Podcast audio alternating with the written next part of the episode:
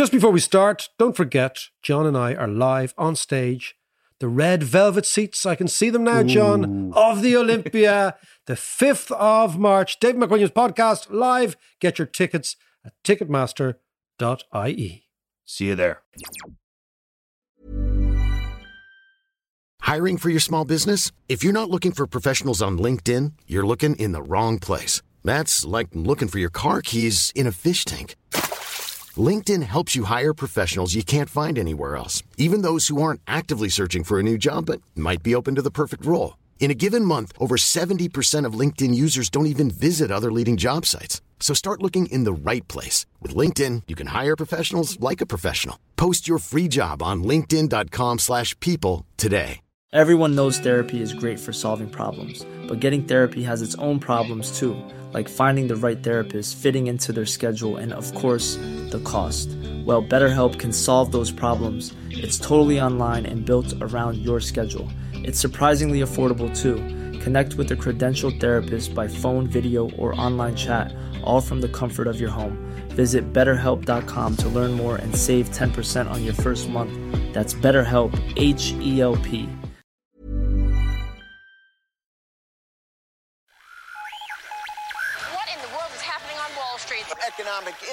indicators. Who knows where this is going to end up? To understand the economy, you have to understand human nature. This podcast is powered by ACAST. How you doing there? It's podcast time. John is going on a long weekend. He's been talking about a weekend away for Getting a away. while. I gotta get away. Just gotta get away. So where are you going?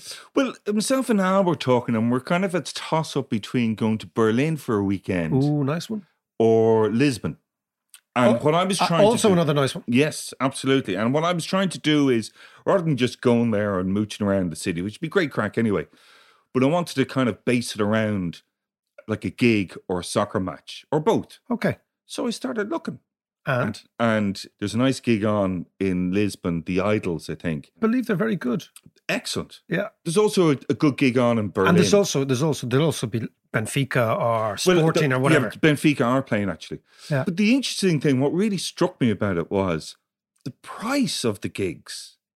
Your average price for a gig on the continent, it seems, is around 30 quid thereabouts. It's about the same as what we're charging for our gig on the 5th of March, by Fifth the of way. March. By the way, tickets actually flying, which is really quite good. Oh, well, then, get lads, get out there. By the way, John gets nervous every time we get a we get a an update in ticket sales. John's like, "Oh no, no, not another two hundred people." What am I going to say? You'll be grand. You'll be fine. So go on, come back to come on. But, but the whole thing was tickets that, at Ticketmaster, by the way. dot IE. go on, tell me. But but the gigs in it just feels like in Ireland the the average price for a gig seems to be kind of forty quid plus up to hundred. yeah, something, yeah, yeah, on the big gigs. Yeah, yeah, yeah. and it just feels like we're being ripped off here constantly. And also football matches. I know we don't go to that many football matches. Premier League games in In the UK are the UK ridiculous. like 70, 80, 90 quid a Yeah. ticket. Where they're about Go to see the 30 Rovers for a tenner. 30, 40 quid. Yeah, well, Rovers for a tenner. Yeah. But Or you can go to see in- Bohs for a tenner.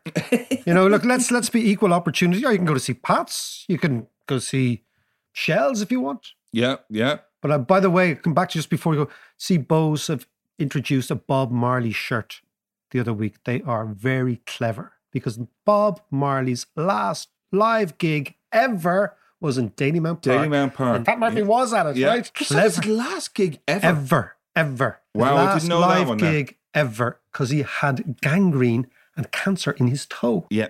and he wouldn't get it because the Rastafarians do not believe in amputation. Yeah. Or cutting their hair. That's part of it. Part the whole thing. So his doctors advised him, said, Look, you've got cancer in your toe.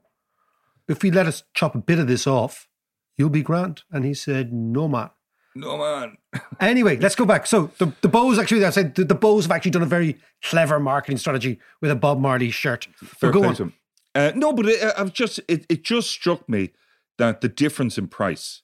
Well, this is what we want to talk about today, which is why. Well, first of all, the difference in price is the Irish price level has been going up and up and up and up for a long, long time. There was a time, not that it's quite distant now, but where Ireland was much cheaper than other countries. So when we were younger, Mm. if you went to Germany, you went to Italy, it was always really expensive. Yeah. You know, you couldn't, couldn't believe how much it was, right? Now Ireland is much more expensive because over many, many years, our rate of inflation, which is largely driven by wage growth, if you think about it, because the biggest Yeah. cost has been going up and up and up and up. And now we've got to a stage, as you say, where you go to Portugal, you go to Germany. That's the crazy thing. You go to Germany and everything is much cheaper in Yeah. Germany, and yet the society is much richer. Yeah. And that is the bizarre thing. But it's even things, and you know, anybody will know this when they go on holidays. To buy a coffee in Portugal, for Yeah. instance, is a quid. Yeah. But their wages are really low. Yeah. So- but you know, I, I get my flat white with a little twist of whatever. Of course you know, do. and it's three fifty. The twist of geranium or something, or whatever you get. Beer as well. Well, interesting you should mention beer. I was discussing the other night with my son and his mates who were going out and they were chatting, chat, chat, chat. And I said, Where are you going tonight? We're going out, blah, blah, blah. We're going to have a couple of drinks beforehand. And then they said, Prinks. But then they said, We're going to buy a few naggins. A naggin of vodka, I haven't heard them. They're like 1920. Yeah. I haven't heard them talking about drinking naggins for a long time, right? Naggins were the on the back of the 46A, Yeah. right? yeah, Oh, they were the days. And then I man. said, What are you guys drinking naggins for? And they said, Because it's too expensive because of the minimum alcohol pricing. You know, it's been brought in, right? Yeah, yeah. They have now calculated if we drink X amount of vodka, it's going to get us here and it's going to be too expensive to drink beer. And that's the amazing thing. So the minimum alcohol pricing has changed profoundly how teenagers drink and early 20s drink. And they're drinking heavier spirits now and abandoning beer because beer is too expensive. So the very idea of the minimum pricing was to try and wean kids off heavy booze Yeah. and it's doing the opposite. And this is what I want to talk now about is basically different costs of living, different rates of inflation for different people and how that impacts on the economy. Because you know you hear the rate of inflation is X, right? Yeah. 4% or 5%, right? And then you hear lots of people saying, well, it might be 5% for you, but it's 10% for me. Yes. Yeah. Yeah. and yeah. it's all to do with what you're spending your money on. So when you talk about inflation in Portugal and Ireland, that's an average inflation rate that you can see between Ireland and a different country. But what's even more interesting is the inflation rate within a society. Mm. Whether you're in America, whether you're here, whether the UK, whether you're in France or Germany, what you have is different levels of inflation. And I want to talk about that this- today. Yeah. But ex- uh, go on, explain that a bit Well, more. I tell you, we're going to get all nostalgic, Oh. right? We're going to get nostalgic. When I was a kid, I loved the smell of turpentine. right. Do you remember the smell of turpentine? It's like mm. it's the smell of paint thinners. Yeah. Now yeah. I know that sounds very weird, Yeah. but I did. Down the back within a bag. no, I'm talking about something very different. I'm talking about a nostalgic trip that I'm going to take you now back into my dad's garage, the garage of our house Yeah. In remember. Windsor Park, right? And you used to go into the garage, and my dad used to paint all the time, right? Yeah. When you come home from work, he'd kind of have his dinner, chat for a while, and then he would go and paint. And I think that was his way of winding down, you know, completely getting rid of stress, which is actually quite a. He was a good painter, as far as I remember. He was a good painter, and yeah. he, he did it well. His, favorite kind of um, muse was Killiney Hill and Dalkey. yeah, all around Yeah. Killiney, yeah. But he was good. I remember them being really good. and he loved he and he loved it, and uh, that was his thing. You know, see, he's one of these men who didn't drink, never drank at all, Yeah. and so booze was never a thing. So it was basically football and painting, yeah, yeah. which is kind of pretty pretty much standard. But when when I was a kid, when I was about seven years old, what I used to love, I thought it was really magical. He used to teach me how you could turn two different colors, primary colors, into secondary colors. Right. Yeah. and this yeah. completely fascinated me because I used to go into this sort of his world. You now call it a man shed, but a man shed is kind of like more of a sort of a contemporary blokes. This is like a really old fashioned man shed. You go into the, and I remember the smell of lacquers and ointments and paints and oil. Oh, this is and turpentine, Yeah, all these yeah. smells. And then you'd go in and there'd be kind of old bikes and step ladders and shelves. And I remember the way he'd have this kind of squiggly, pencily writing which would be identifying all the various paints and what colors they were and various offshoots of various different colors. Right, yeah. And for me, it was kind of magical because you imagine when you're seven, you go in there and this is this is a weird world, and you know, your man is in there painting away, and then he'd say to me, he'd say, "Look at this," and I thought it was magic that you could take, for example, you could take a red and a blue, and you could generate purple. Yes. I used to love that idea. Yeah, And yeah, for me, yeah. this was fantastic. Or you take a blue and a yellow, and then you'd mix them together, and you'd get It's like alchemy. Yeah, and you're a yellow and a red, and you'd get orange. And I, for me, this was, it was like alchemy. Mm. And as a little boy, I just thought, wow, this is the most extraordinary place to be. And he'd see, and of course, the poor fella, like I, once I saw one bit of alchemy, and again, and again, and again. He was like, oh Jesus, here we go again. But that idea of blending things, right? Taking one color and another color and creating a third color. This is interesting from the perspective of inflation, right? Oh, Because now there's if- a link. Right. So if you think about blending, right? Most chemistry is about blending. Cooking, I don't know anything about cooking, but it's about blending. How do you get this taste, this aroma, Yeah. and you fuse them? So in the same way as my dad was taking this dye, this shade, fusing together, get another color.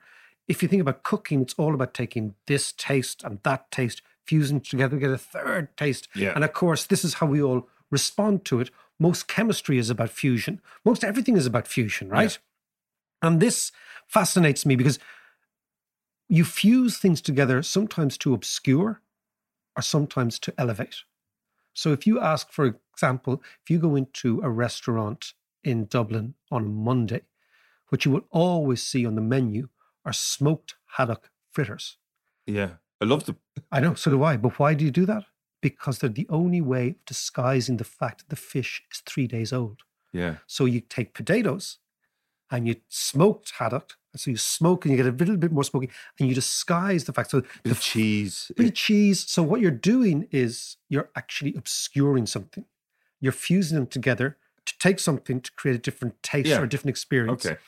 Now, think about smoked haddock fritters and inflation, or my Right. garage in the 1970s and inflation, right?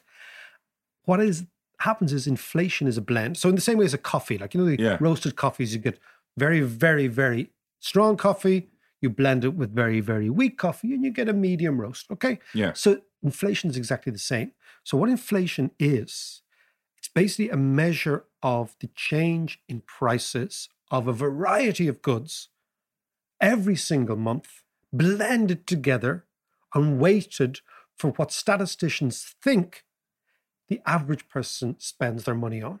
So, for example, housing, you have a great weight on food, clothing, mm, all those sort yeah. of things, right? So, what it is, it's nothing more than a blend, right? It's doing what my dad did. It's Yeah. taking one color and another color and creating a third color, right? And that is why, for many people, when they hear the rate of inflation is 5%, they say, yeah, but it might be 5% for you, but it's not 5% for me. Yeah. My rate of inflation is 10% or 15%. Because it depends on the stuff that I'm buying. Precisely. And of course, the things you buy depend on your age. So a thing when you when you think about economics, okay, it's a life cycle consumption. So people who are young spend stuff spend money on different things. People who are old spend money on different Sure, things. yeah. So basically, what you have is the rate of inflation, although on average it reflects the average person, what they call the median person in the country, right? In reality, it can be very, very different for people. And therefore, people's reaction to inflation can be profoundly different. Now, this, when inflation is low, when the cost of living is generally low, and I think I prefer to use cost of living than inflation, because basically, that if your cost of living is rising and your income is not rising, your standard of living is falling. Yes. And what people want Yeah. is a standard of living. yeah. People yeah. don't really care about the cost of living as long as their wages are rising, as Yeah. long as their standard of living isn't falling. So, right now, we have this dilemma, which is that people are worried about inflation, but various different sections of society's perceptions of inflation are profoundly different. Like a great example is if you are 30 years old and you are renting and you are paying two grand for a flat in Dublin, Yeah. Your sense of the rate of inflation is profoundly different to somebody who owns a house and is paying a very low mortgage because they bought the house 25 years ago. The mortgage is tuppence halfpenny, Yeah. Right? Yeah, yeah. So housing inflation for a younger person has a dramatic impact on their cost of living and consequently their standard of living. Whereas housing inflation for an older person actually makes them feel richer, Yeah. Actually Yeah, yeah. increases their standard of living. And that's what I want to talk about because I think this is a critical battleground for politics and economics in the coming, I'd say, three or four years ahead, because inflation is going to be with us for a while, maybe a year, maybe two.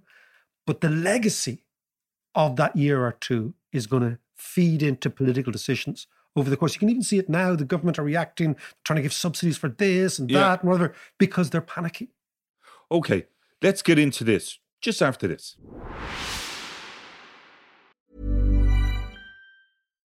One size fits all seems like a good idea for clothes until you try them on. Same goes for healthcare. That's why United Healthcare offers flexible, budget friendly coverage for medical, vision, dental, and more. Learn more at uh1.com. It's that time of the year. Your vacation is coming up. You can already hear the beach waves, feel the warm breeze, relax, and think about work. You really, really want it all to work out while you're away. Monday.com gives you and the team that peace of mind. When all work is on one platform and everyone's in sync, things just flow wherever you are. Tap the banner to go to Monday.com. Millions of people have lost weight with personalized plans from Noom, like Evan, who can't stand salads and still lost 50 pounds. Salads, generally, for most people, are the easy button, right? For me, that wasn't an option. I never really was a salad guy. That's just not who I am. But Noom worked for me. Get your personalized plan today at Noom.com. Real Noom user compensated to provide their story. In four weeks, the typical Noom user can expect to lose one to two pounds per week. Individual results may vary. Inflation, Mac. Yeah. We need to which is into- which is rising. Okay. Yes. That's the that's that's the key. But we're not. We're in this podcast. We're not calling it inflation. We're calling it the cost, cost of living. Okay. So what you're saying basically is that the cost of living, in general, is rising, but but when you drill down, it's rising at different rates For different, sectors of society. Yes, Exactly. For, different, people. And that's why I wanted to talk about the blend. Yeah. So basically, the cost of living is just a blend, but when you disaggregate it down into its components, it has a different impact. So like a different color. So that basket of goods Yeah. includes what at the everything. moment? Everything.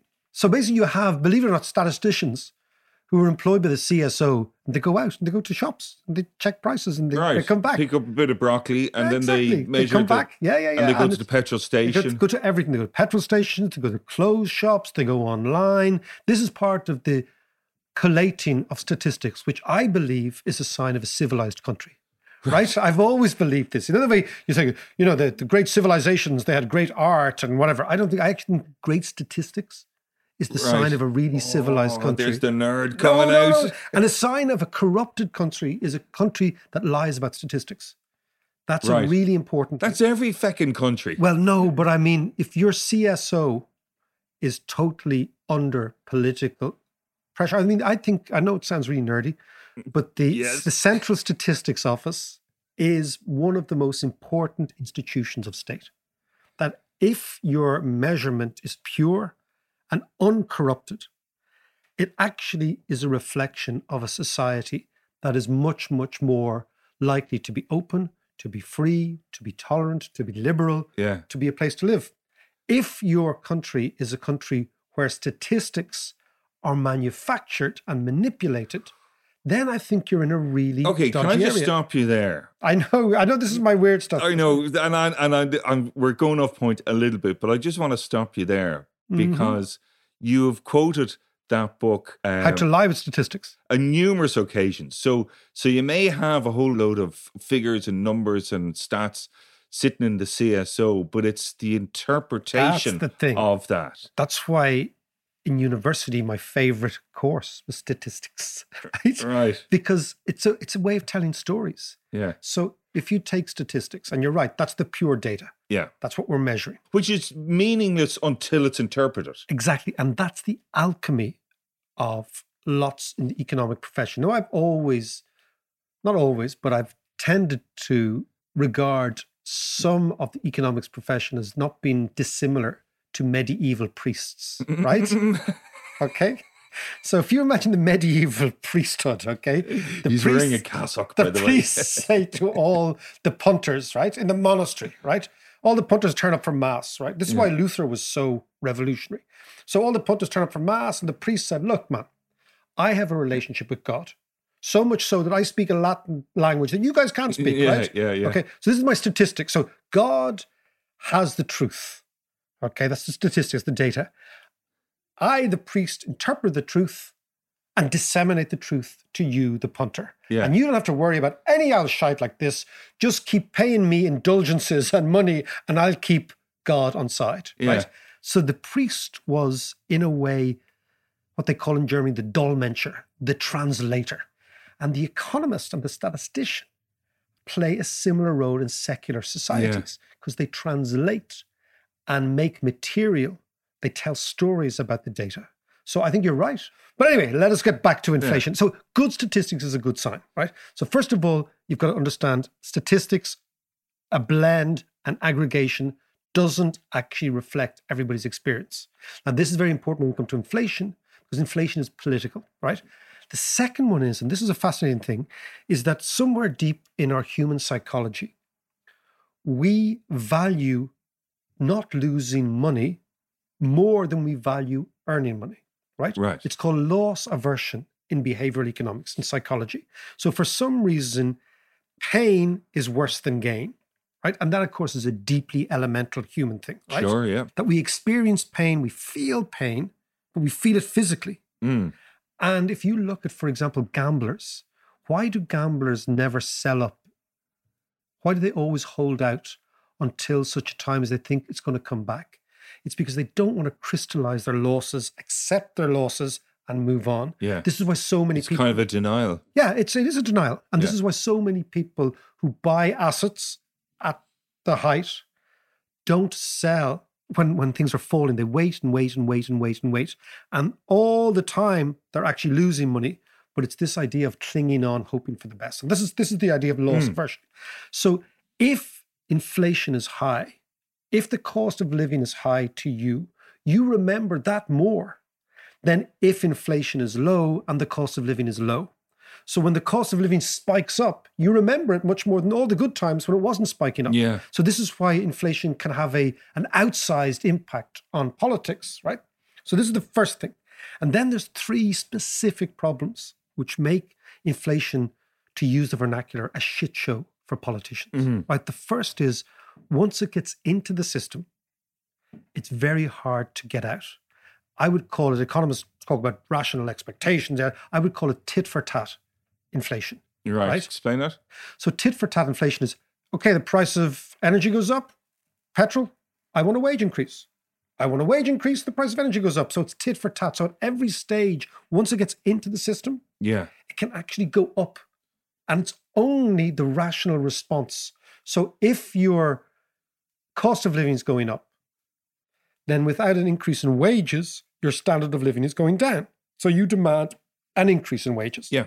Once you get an increase in wages, it means that where you're working, the cost where you're working has gone up because your wage is a cost to your employer. Yes. So your employer has to put up prices to get back to having a fixed profit margin. Yes. Right?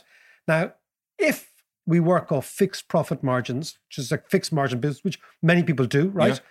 If your costs are going up, you have to increase prices. Then you, as the worker, experiences more price increase. You say, well, hold on a second, my Yeah, standard yeah. falling. So tit for tat, tit for tat. So it can get deep in the system. So that's the first problem. It's very, very hard to get inflation out of the system once it's in the system, right?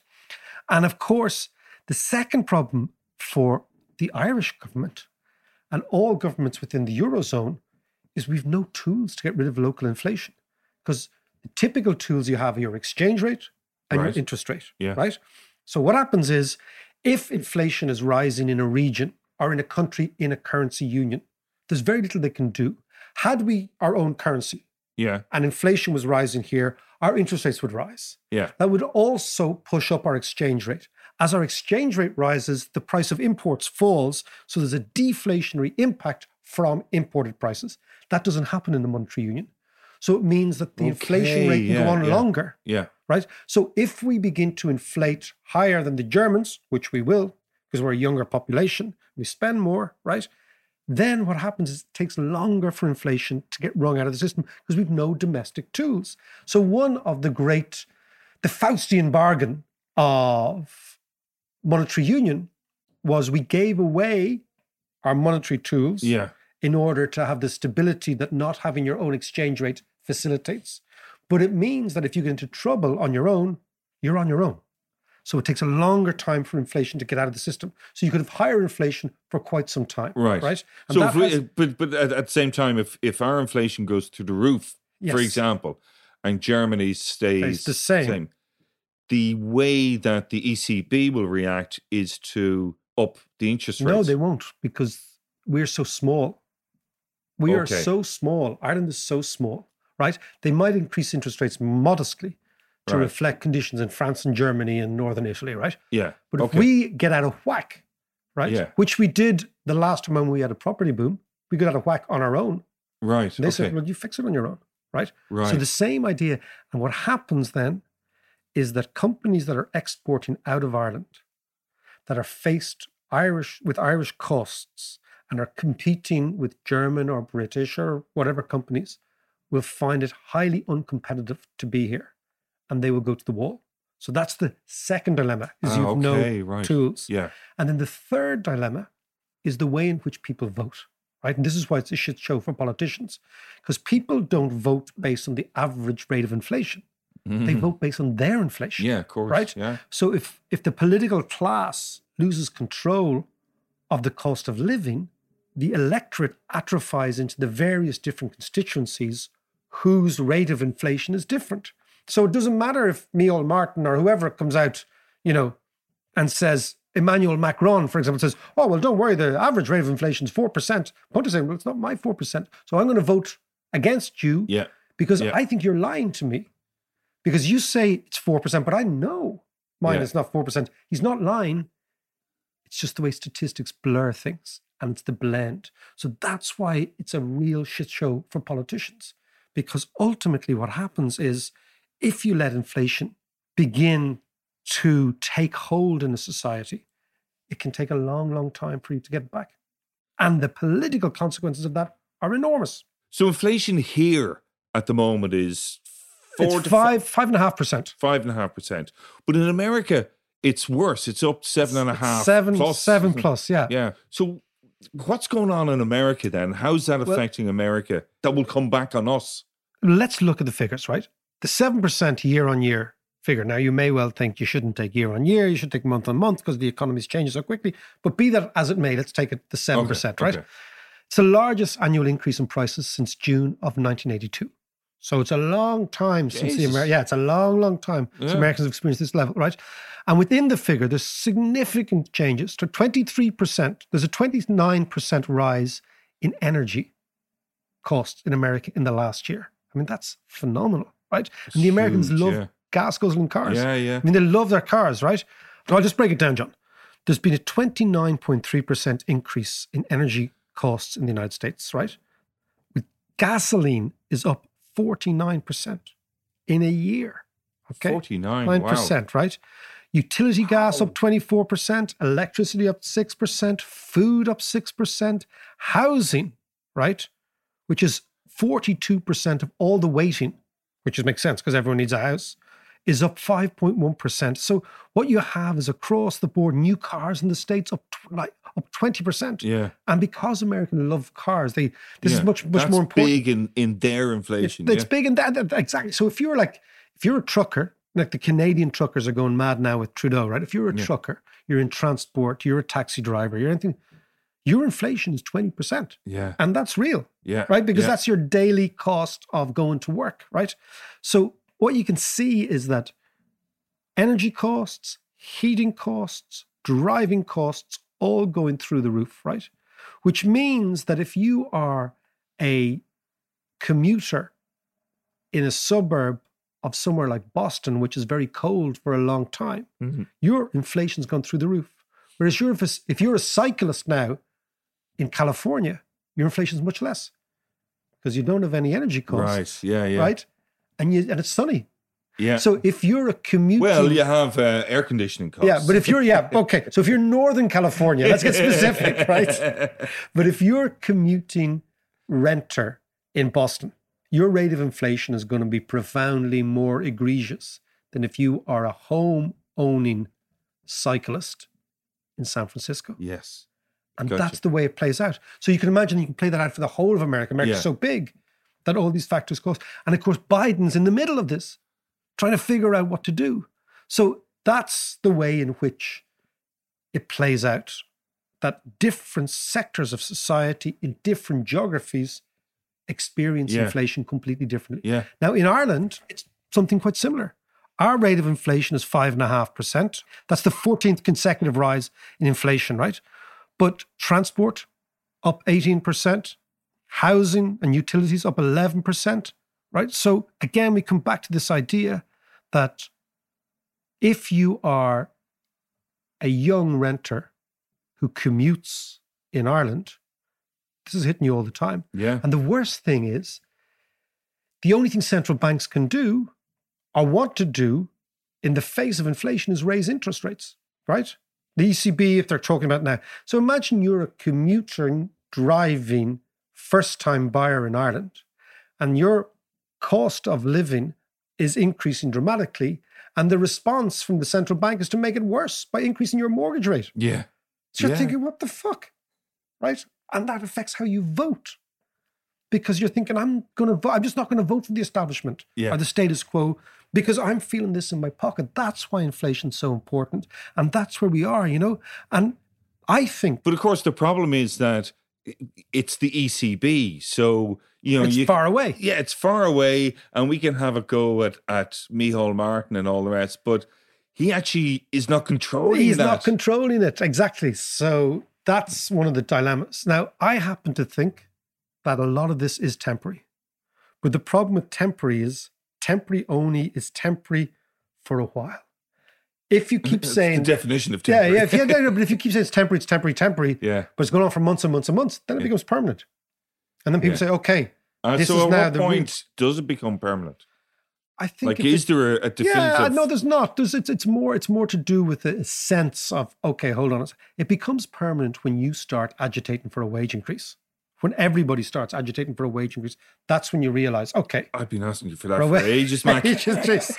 I'm sorry, sorry. I've got to keep it really tight. We've got to keep it really, really tight. margins, your Margins. margins are squeezed. I mean, my fixed fixed price, but but you know what I what what happens then is the economy can go from underperformance in the pandemic to overheating now without any piece of stability in the middle. yeah, yeah, yeah, yeah. And that's why this economy is so weird because normally what happens is the economy goes into recession, it takes a while, then we get a little bit more confident, then prices rise a tiny bit. It takes ages. Whereas now we've gone from being asleep yeah, to inflation with no bit in the middle. and I mean, yeah. the interesting thing, and if we just go back, John, you know, people in with, you know, better memories than us can remember working in the 70s and early 80s when inflation was really high. We were just kids then. Yeah. So it's for me, I'm still in the garage talking to my dad about mixing colors. But what actually happened to my dad is that he worked in an exporting company. And all Irish exporting companies, or many of them, That's right. went yeah. to the wall because of inflation, yeah, because they were exporting to the UK and to Germany, and our inflation rate was higher. So our costs were higher. So the profit margins of those companies were higher. And even worse, we tied our exchange rate to the Deutschmark, but nobody believed us, which meant that our real interest rates had to be much higher. So companies that were exporting with CapEx investment, which all exporting companies have to be if you're in Yeah. manufacturing, have large debts. So they got both hammered by inflation. Yeah, And my dad lost his job yeah. Because of that. inflation. So for me, this is like when I think about it now, you know, you think, is that 40 year cycle going to repeat itself here? Where people in exporting. Now, the one good thing is that most Irish exporters now are multinational companies, which have much, much more deep pockets and buffers than those old manufacturing Hmm. companies that were exporting chemicals and paints and, you know, manufacturing stuff, you know, basic industrial goods, manufacturing goods. Yeah. They had no buffers, right? But they went to the wall because of inflation. Now, that means that small Irish companies, not the big ones, the small ones, the SMEs that we're talking about, Yeah. have a lot to fear for inflation because it changes their relative cost relative to their competitors abroad. And that's what happened to, to my dad. And the crazy thing is, you know, I was there in those days, sitting in the garage, insulated completely, thinking that there was nothing in the world that your dad couldn't fix. right? Yeah. Yeah. But the problem is that's the kids' world, and the adult world is completely different. Just a quick message. Listen, thank you so much to all our Patreons. We couldn't do this without your support. And if you fancy supporting us and getting all sorts of fantastic gear, economic courses, tutorials, reading lists, all that jazz, follow us on Patreon. That's patreon.com forward slash David McWilliams.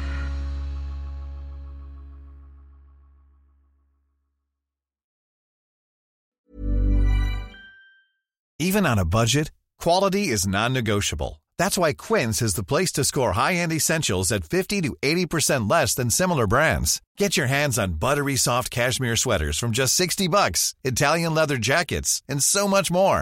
And the best part about Quince, they exclusively partner with factories committed to safe, ethical, and responsible manufacturing. Elevate your style without the elevated price tag with Quince. Go to quince.com slash upgrade for free shipping and 365-day returns.